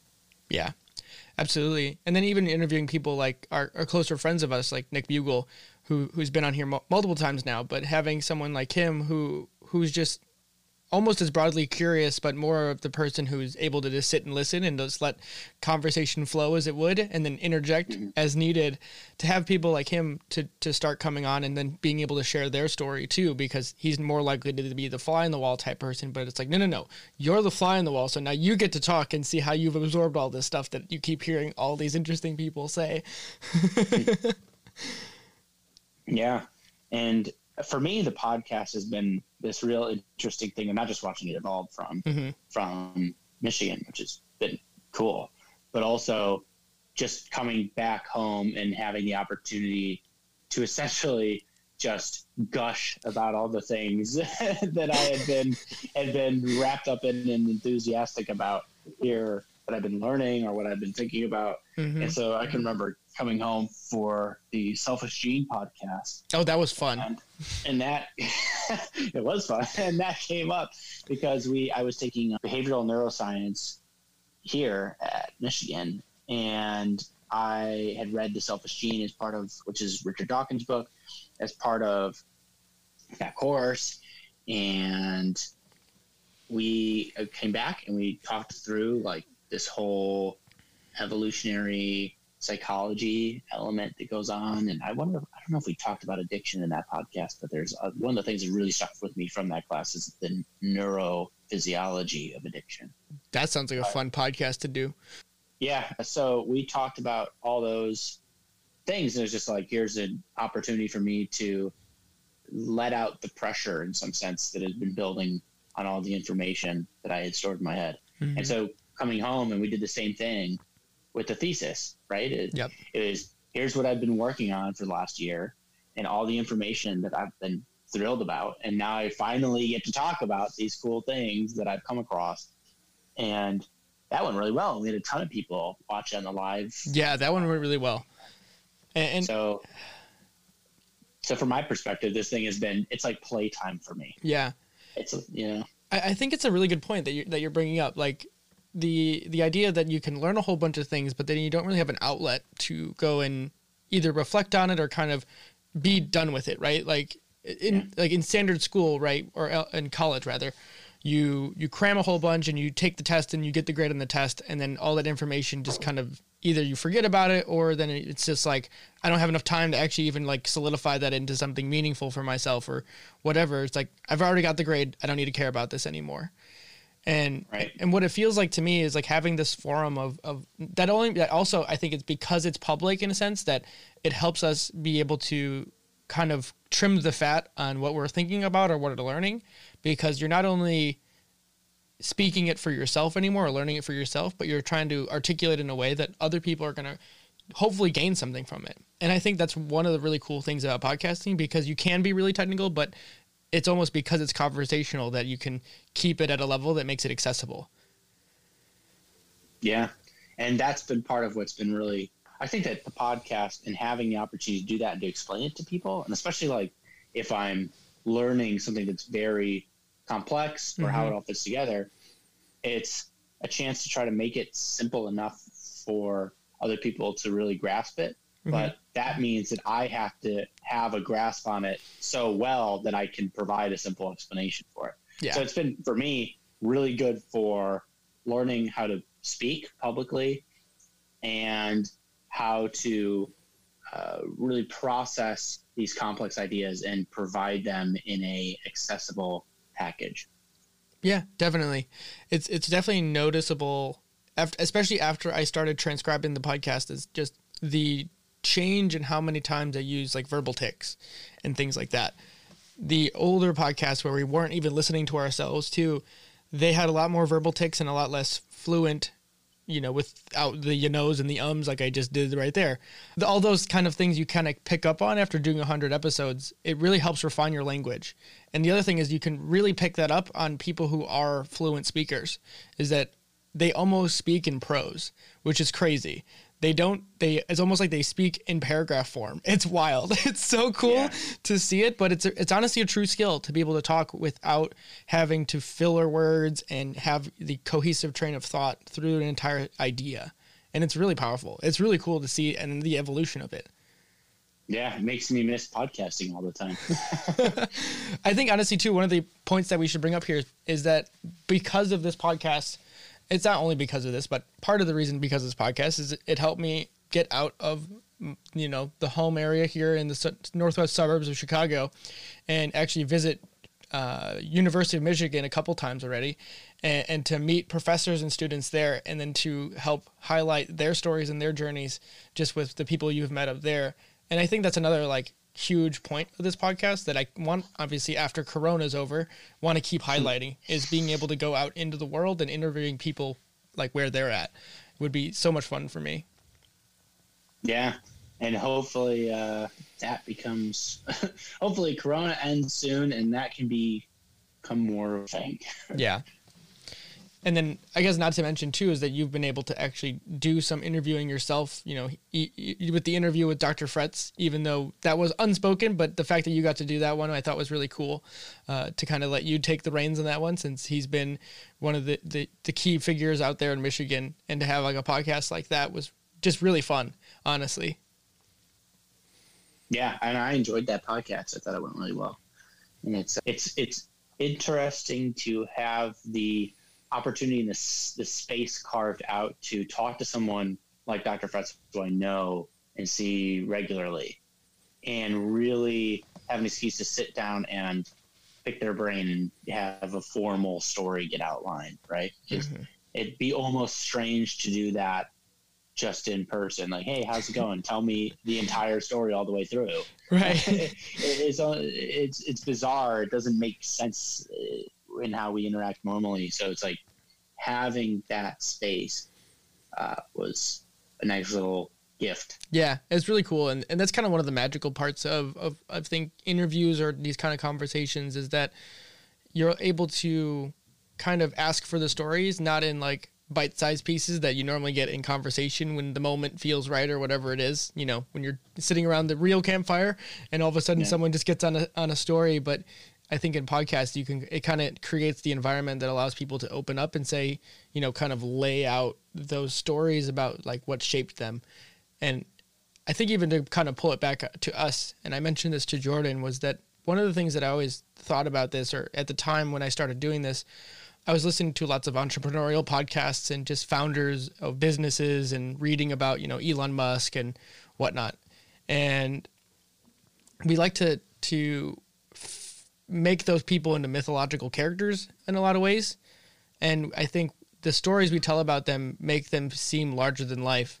And one of the things that always resonated with me is that they were 24 at some point or in their 20s or whatever they started their idea. And they had no idea that it was going to be what it became or they would become the successful person that they are today. And so part of it for me is us all being these 20 something year olds. It's kind of like we get to create the diary of us without being revisionist about our stories.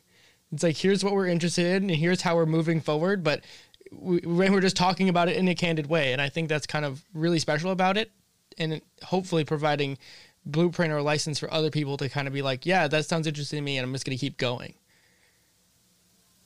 Yeah, and I'm curious to see where this whole thing leads, as I'm sure you are. Dude, I mean, just looking at it from like the thousand foot view of like just seeing where it's gone in the last hundred episodes and just being able to talk to the people that I've been able to talk to is, is really fascinating that I can do that. It's not like I'm, you know, I don't have a book out or I'm not a researcher or whatever. Like I'm just a person that sends people messages and say, "Hey, here's a thing I do. I'd love to talk to you. Let's talk about your thing." And like that's really it. Like there's not much else to it. And um having that ability that I've refined my approach to it to kind of make it really clear what is feeding curiosity in an authentic way so that it doesn't make it feel like a waste of time for people has been a cool thing that it's resonated with as many people as it has and it doesn't seem like it's slowing down. And then just beyond that is just all of the skills i've picked up you know help from my brother on design learning how to do audio like there's no team here besides the team that you know we're going to hear on this episode 100 you know with you you jordan mike and my brother. Like that's our team but we're also just friends. So like a team is also a friend group is is it's not a business in a sense that it it, it operates like one and it's almost intentional realistically. So the moment you can get an intern i'll be very happy. I will do, honestly. Because there's just so much going on in my brain and to actually make things more things it would be awesome to me. And honestly just having this time of corona it feels like almost a the aristotle's the cave feeling where you're inside your cave and you're toiling away and next thing you know when all this kind of comes out it's like look at me now bitch! You gave me what i needed. Time to focus on what i really wanted to do. But yeah it's, it's really fun to do this and i know you've said this many times that i'm probably the most enthusiastic person you've ever met and jordan agrees too that be, it's like this wouldn't work unless it was someone like me or me, which also feels strange to say because I'm terrible at taking a compliment. Well, I think you summed up what I would have packaged as a compliment for you. So I'll let you say it then, and then you're stuck with it. You can't leave it off. Yeah. So, Joe, I don't know if you want to just talk about just how you've seen the the evolution of this thing in your eyes, like for your own personal trajectory and what it's it helped you do, and since we did do the thesis podcast, I think that's a pretty cool capstone to kind of have both as a thing you did in your own life, but also gets to exist on the internet at a broader scale. Yeah, I mean that's probably I don't I don't know if I have much more to say about how I've seen it. It's like from the from the non-personal standpoint or the maybe normative standpoint, what I see this podcast is is this slow oscillating process that is become what it is today through a series of almost inevitable, seemingly inevitable in hindsight, uh, occurrences, such as the proto podcast and winging it in BroPod, shifting to you taking it over, and then your personal interest and that interest getting reinforced by the meaning that was injected into it by the more serious and heartfelt podcast to that becoming something like a framework uh, by which you interview more and more credentialed and affluent isn't quite the right word, but but it, famous in their own right mm-hmm. people, mm-hmm. and that this thing has become a platform for interesting information to be disseminated to a ton of people from a whole ton of different people from all over the spectrum of careers and interests and hobbies and all this. Yeah, and I one I I thanks for the, that awesome like summary of what it, it's kind of come and I, I've received this from other guests that one of the special things about this podcast is that we're just not going after people who are somebodies, right? We're not going after scientists, politicians, authors, you know people who've already received some sort of notoriety. We're going after anybody, anybody who's doing something of of note or you know has a story to tell, which is anyone, right? That that's kind of what makes this thing special is that anybody can talk about what they did to feed their curiosity, you know, to be cliche about it. And I think that's awesome. You know, I, I, would love to be able to interview someone who's, you know, been a janitor or whatever kind of job, but absolutely loves that job and uh, talk about the little things that they do in their job that make, you know, their job feel fulfilling. Like I've, I remember hearing studies about, I think it was even in the culture code where in a hospital there was a janitor and he would change the photos on the wall every couple weeks or something so that if patients were in those rooms for a really long time, they would notice that things something was changing so that it always didn't feel like the same room and the family members would notice these things. And they would bring it up because it feels like that little attention to detail that makes people feel comfortable or connected is kind of like the powerful thing. And so i've always kind of gone like to this depth and connection part of it and it doesn't mean you have to be a ceo or on top of the world or you know have a whole bunch of money or write a super famous thing. Like you could do these things and toil in silence but still have something worth saying. You just haven't had a chance to been able to say it yet. yeah, and that's almost the where the where the normative becomes personal, where it's the general becomes specific, is when you have all these different people from all these different places, and then intermixed with those are these people from your own personal life. So it's here's a broad swath of people from all over the world doing all different things and then brings it right back home to who you're talking to, who we're spending our time with, and catching up and whatever, right? Absolutely.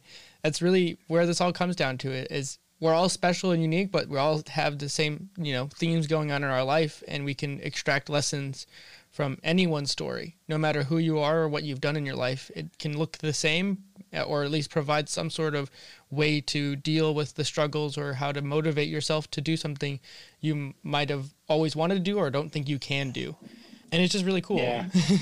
yeah. And right now, I would say that this is the, we're in the midst of the coming of age arc for Feeding Curiosity. And I'm interested in where the rest of this goes, where what the next chapter, or the next section of this story uh, includes. Yeah, and uh, I guess just to wrap up, is we we're we're in process of of doing. You know, I've been mentioning access to information being a core belief of what we do here, and so that being said, as long form conversations, not many people either have the attention span or just the want to listen to hours and hours of conversation and to get, you know, the one minute of something that they might use.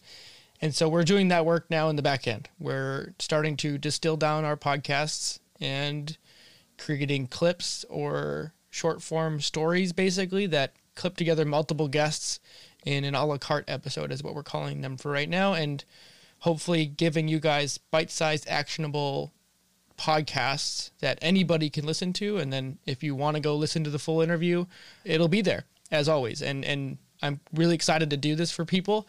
And because I love nuance and depth, but I know that we should be doing this kind of clipping and synthesizing as we were built off of and uh, yeah that kind of like the next the next step of feeding curiosity you know feeding curiosity 2.0 or however we want to call it i don't know what we're going to call it but feels like a yeah. new a new coming of age you know like you were saying right yeah well thanks for talking man absolutely good yeah, this How is. we get to do this? I'm really glad, like, not only making time to do the round two since we had audio issues. Damn, still kicking myself for that, but yeah, I'm really thankful that you did this. So, to the next 100, episode 100, and Mike Tacona. Up, hey, dude, it, you know, you're not on this nearly as much as you should, and I know Mary's listening in as well, and neither of you are on here nearly as much as you guys should be. But, you know, nurse life is a thing and COVID 19 is also a thing. So it makes it kind of difficult. I thought it would be worth to bring in, you know, th- all the people behind this. And so instead of bringing everyone together in a group, which is not really possible right now because of social distancing, but I thought it'd be more fun to kind of interview each of you guys and get your guys' take on, you know, how Feeding Curiosity has evolved as like a core people behind this thing and, or just watching me do these things. And, you know, for those of you who are new or probably don't listen to episode one, but Mike started this thing with me. And so we know it doesn't feel like it, but I, I guess I did. Technically, I mean, Yeah, we had the drawing board up. That's right. I know it feels weird because it kind of turned into something crazy after we started it, but Well, you you were really good at pulling the trigger, you know, on this project. So I mean, and that's just kind of how it is. But I, I do think that having people like yourself have paved the way to to do this in, in to many degree. Like all of our group of friends, all infuses it with something, whether or not you guys are you know talking into the microphone. And I think that's what's important about this thing is that we all have these like little characters that we're all focusing in our own way, like following what we care about most, but we're able to push our friends to do things that they don't think they can do. heard that. Yeah, that's that's very true, and I, I definitely see that with this. You know, and I mean, Yeah. even when we started this, you you were still basically finishing up your RN, and now Mhm. as we're recording this, you've actually officially now have a BSN, and Right. and that's part of this, right? Like even though I'm doing this thing, there's still a lot going on behind the scenes that makes it really fun, and, and to see that growth for the people that are part of this. And so I don't know if you've really thought about like what feeding curiosity represents to you or uh, like how you see this this project or even if Mary wants to jump in cuz she can kind of see it from a little bit farther vantage point than even you can. So just take it away like however you see the the, the growth of this thing. That's a loaded question. There's a lot going on here. So I would say that at first I, I, I thought it was, uh, you know, just a way for us to kind of do something new. We've always been trying to do something, you know, whether it's Retro Man, uh, Joe's projects, you know, we were always filming stuff. And I think we all kind of have inside of us some form of want to do like media in a way, you know what I mean? Whether it's making music, videos, we were always kind of bored. so it was really cool to to actually see on a drawing board what can we do. I know you guys started your bro pod thing, and that that kind of that kind of started the feeding curiosity because I was like, wait, you know, we're up to something here. We're onto something. And uh, we were influenced by you know a lot of podcasters and and such, and it was kind of cool once you guys dropped that new website, Feeding Curiosity website, and all of your ideas just flourished. You know, you you took your your blogs, your writing, and you told me like, Mike, I suck at writing. I need help. and so you had me and Joe and Jordan just giving you advice, and and Ben giving you idea advice and stuff, and you would send me your stuff your uh, my way through Gmail or Google Docs, and I'd look at it, and I'd be like, I never knew you had this inside your brain, Eric. Where, where did this come from? but your writing sucks. Let me fix it for you. I'm not saying your writing sucks. It doesn't suck at all. Your brain moves a mile a minute. You're always thinking of like a million different things. So it was cool because to you it was a challenge. You know, you really. I, I didn't think this was something you wanted to do, but you always had ideas and you always wanted to talk about them. And I think that this was the perfect outlet for you, you know, to to take it to the next level. Like, how can I talk about ideas, the millions that I have or that I'm interested in, and actually talk about them? And what better way to do that than with a podcast and reaching out to people who have these these crazy ideas or things going on in their lives, and you just take it and you make it into media format and it's really interesting because there's so much out there that we don't know and we don't we're not exposed to it all. We have to find it. And you kind of help us do that by finding that. You know it's it's all mm-hmm. out there. All the information's out there but you have to be a seeker. You have to look for it right? Yeah. so I would say it was really cool to, to see the evolution of feeding curiosity because it started in your basement and it kind of branched out to, you know, your friends, me, Jordan, Eric, Eric, sorry, you're Eric, me, Jordan, and Joe, and Nick, your brother. Holy cow, Nick, your brother. Huge props to him for his skills and design and such. And making it something that is palatable for one, it's interesting for two, and it's just it's kind of incredible to see the types of people and the amount of people that you've talked to. It's like, what the heck, Eric? This is Eric. it it, you are the definition of anything is possible, my friend. Well, You know what I mean? I, I really appreciate that for one thing, and I mean, it, I, I should even make like a formal apology not only to yourself but almost all of our friends because of how many ideas I do have. This you don't need to apologize for that, man. I, I feel Everybody has their own thing. That's yours. I just throw so many things. Thing at all. Well, yeah, but it's just like sometimes I just do these things and I'm like, oh my god, these guys are probably like, here goes Wenzel again, off on his own little floating cloud of idea idea land and things like that. But you Well, I wouldn't say it's a floating cloud. your your ideas are very grounded, and, and you know you have this this knowledge of just of things. You, you just you see something interesting and it just sticks to you. And like I don't know if it's dopamine and serotonin in your brain, but every time you see something, like just to me, if I were to look at something, I'd be like, oh, that's kind of cool. And you you're like, holy cow! And it's just like your brain's like, shoo, it just absorbs it all, and you just you know just consumes that thought and then you could store it in another spot with all your other cool things that you want to talk about. Yeah, not I, everybody not everybody has that excitement you know what i mean? And uh takes a, a, a special person to have that excitement about things that are important. Mhm. because a lot of us are just you know we're we're very niche in what we want to do.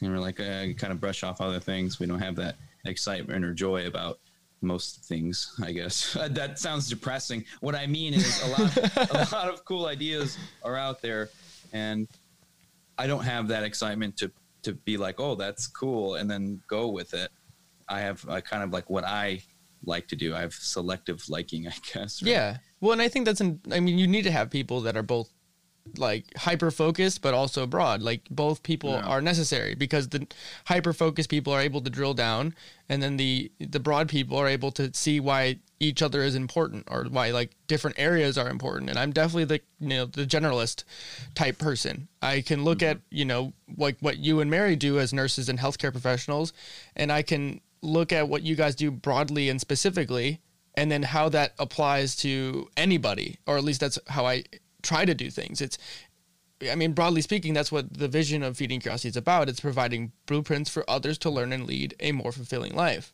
and so Right. whenever i get to talk to anybody it's the idea that we can learn from the specifics of someone's life to be able to apply that to your own life. And I'm not saying like specifically like, oh, I got to like be this person, you know, and I've been watching the Last Dance documentary, so I was going to say Michael Jordan there. But like Right. it's not about like emulating the best in like specifically like try to be the best basketball player, but it's about taking the lessons from those people and how they interacted with their teammates or their mindsets and applying that in a way that it makes sense in your own life. You know, finding the thing like basketball did for Michael Jordan in your own life and following that thing until you don't want to follow it anymore. And Yeah, that's I that. I mean, honestly, like if I really go back to to like way before this ever would have even been like on my radar, the the like our relationship wouldn't even exist if we hadn't had that random circumstance of sitting next to each other because our last names are close enough sitting in gym Right. class in high school.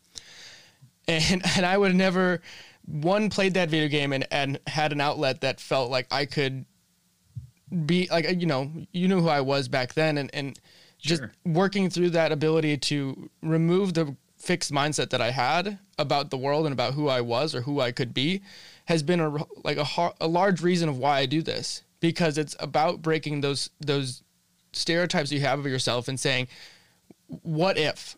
Like what if I do try to do something that I don't think I can do? And and challenging the self-doubt you have about yourself and saying what what if that person wants to talk to me? And if- they want to talk to you or they don't email you back or whatever then you move on and you you throw another lure out in the water and you keep going. And that's kind of been like the last like five six years of my life as i've changed since like high school ended. And i and i give a lot of that credit to to people like both you and mary just giving me that that okay where people didn't du- like judge you to be you know like when I had a conversation with Kevin Carroll, he said something you need you need a loving shove. Like people need to see something in you that you don't see in yourself. And I really True. I really credit both you and Mary to be those kind of people.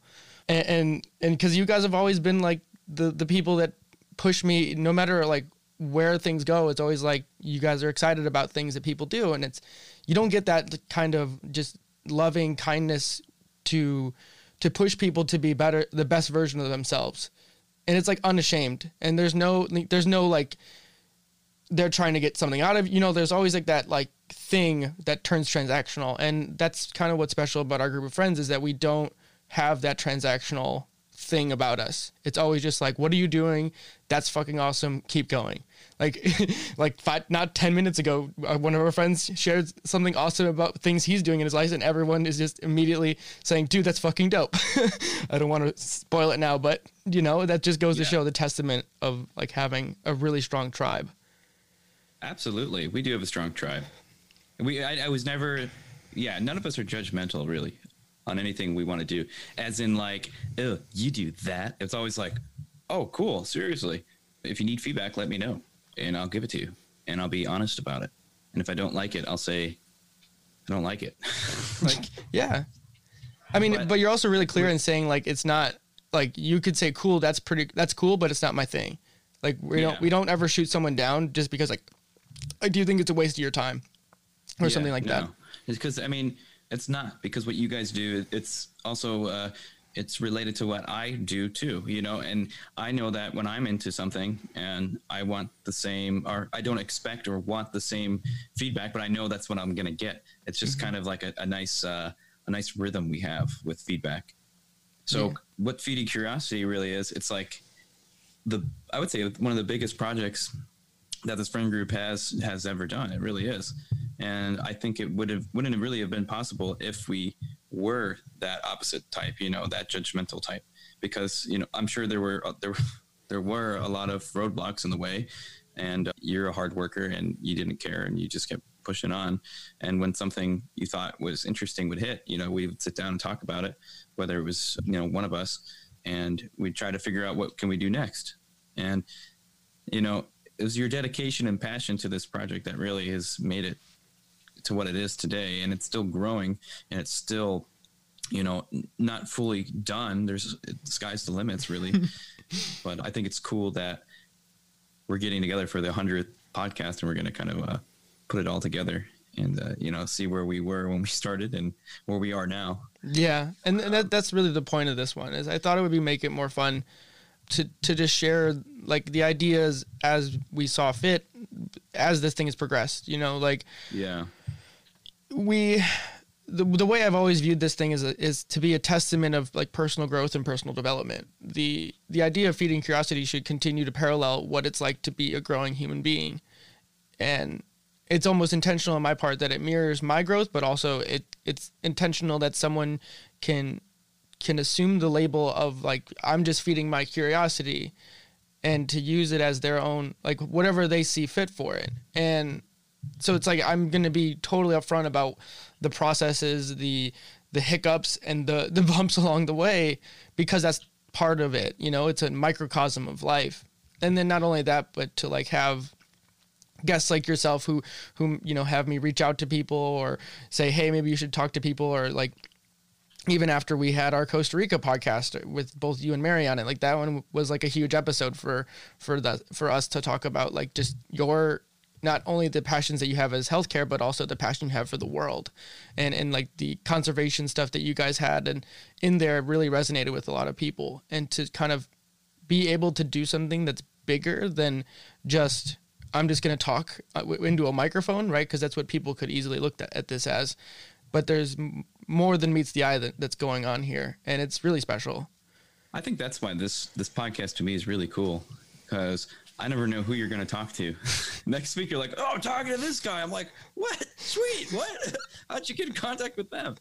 But it's always somebody like, even though they do like something different. Like for instance, Alex Honnold's mom. You know, she's different than some of most of the other podcasters you've had on Yeah, and at the end of it you, you do see a similarity in their mindset in some way shape or form. And it's always like they work hard they believe in themselves. And i feel like most most of these folks have like good energy about them to do something they didn't think was possible from the get-go. And they Yeah. get it done. And they work hard to do it and they don't give up.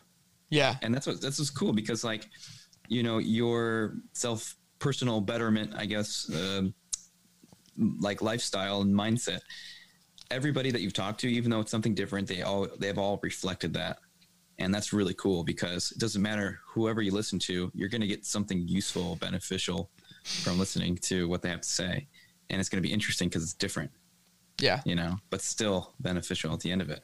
Yep. And and that's really a part of it and, and that kind of segues into to like the last thing I want to touch on is like, you know, where is where is this all going, right? Cuz I could easily do these long form interviews for the foreseeable future and I don't intend to stop and that's not going to happen. But now that we've really have, you know, a 100 interviews in our in our backlog, we can really start doing something that I don't see many podcasts doing and that's kind of going back to the roots of this thing, which is the think, question, synthesize. And so now we're starting to synthesize conversations and ideas like you were mentioning from Yeah. from multiple guests to create these what we're calling a la carte episodes. And we've had this idea for probably the last year already but we haven't really followed through with it yet just because i was finishing school and things like that.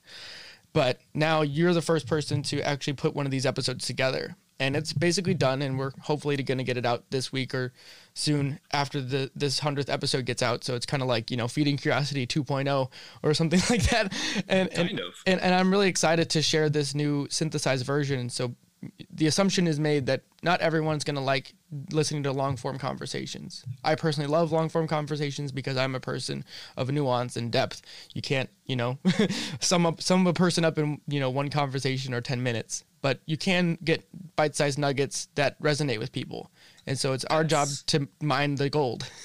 That, okay, sorry to interrupt. No, That- you're good. That's kind of why I wanted to, to do this with you is because I don't really like to listen to those long form conversations. I mean, if it's really interesting to me, I will. Like, I'll go back to the the same podcast and listen to the duration of it for you know four days. I'll listen to a chunk here, a chunk there, but typically I don't. So something that I haven't really gotten out of podcasts was that combination of of multiple, you know, multiple people having different things they're doing and synthesizing something together out of it, summarizing something that anybody can gain from if they were to listen to that podcast. You know what I'm saying? Yeah. So having one person say something different, another person say something different, really kind of looking in depth at what do they mean and then you see that there are some form of similarities that we can then synthesize together and make into a bite-sized morsel for people to listen to and gain something out of so i thought that was kind of cool to, to see because when i was listening to some of these podcasts it's like I, I i know they're saying something helpful and useful and they're all saying similar things and the end of it if that makes sense sorry if i'm not making sense here No, it is. You're good. it's kind of like when Elon Musk says like with this new AI coming out, we'll be able to conv- like we'll be able to explain our thoughts to people when we have them, Yeah. and we won't have to like go about saying stuff like It's like mind reading, but you're just but I think I think it's going to be cool because it's something that I haven't gotten from other podcasts, and I think it's going to maybe bring a new audience of people to listen. So Yeah, and and that's the hope for me is really just making information accessible to as many people as possible, in, Yeah. in the hopes that they will pick up the baton or whatever we're, we're throwing at them, and they they view it in a way that they they can now apply it in their own life, and and start you know finding sources that they resonate with like maybe they don't resonate with what i have to say but i'm going to leave enough links in in descriptions or whatever so that they can you know, make it work for them in whatever way that they see it. And that's really the whole point of this. And to have someone like you who who who d- likes the smaller bite-sized chunk is important because I it's hard for me to see it. I'm too close to, to these interviews since I've done all of them. You know, it's it's like trying to to look at a human being and say which one should I like what limb do I cut off first or, or something like that or or cutting off your own limb because I just it's like well if you listen the next minute then it's like that's where things get juicy or something. yeah, So yeah, and it could be easily missed. So I, you know, the the podcast that I did listen to, there were more there were more things to talk about, but that's that's the beauty of it because you can still add the same people Yeah. later on. Exactly. Say this is what they're they're saying something different this time, and what can we gain out of it here? So I think that's um, the direction I would like to take it. Is there's a lot of self betterment out there, and people are lost right now, and they're looking for something to do, and they don't know how to do it. So this first, you know, a la carte episode is really about how to get that energy to do something you want to do and accomplish something so that way you don't feel so bummed out and stuck because that can lead you to a whole depression and not a good lifestyle. So i think it's going to be interesting to see uh, the feedback that we Mhm. get from this. Yeah, I, I really agree with that. And you know, it's ironic now that I was thinking as you were explaining that, it just da- dawned on me. It's like here you are with, with you were on the first episode of this whole thing, and now you're on the first episode of this next stage that we're doing too. You're you're ushering in a new dawn for each of this. you know what can i say I'm, I'm very thankful to be a part of, of something that's cool you know to me it's cool. I- uh, I really it's really easy that. for me to not do much of anything you know what i'm saying so to have a project to, to work on is i'm thankful for that yeah, I really appreciate it, Mike, and everything Yeah. you do. You know, even just editing and stuff like that. Thank you all for listening to this episode of Feeding Curiosity. I hope you all learned something, or at least got you thinking. If you want to dive in deeper, please head over to feedingcuriosity.net to find related links or just more podcasts and blogs that we've posted there. On top of this, please consider subscribing to our newsletter to stay up to date on the latest happenings on the website. Thank you all for joining me one more time, and we'll catch you all in the next episode.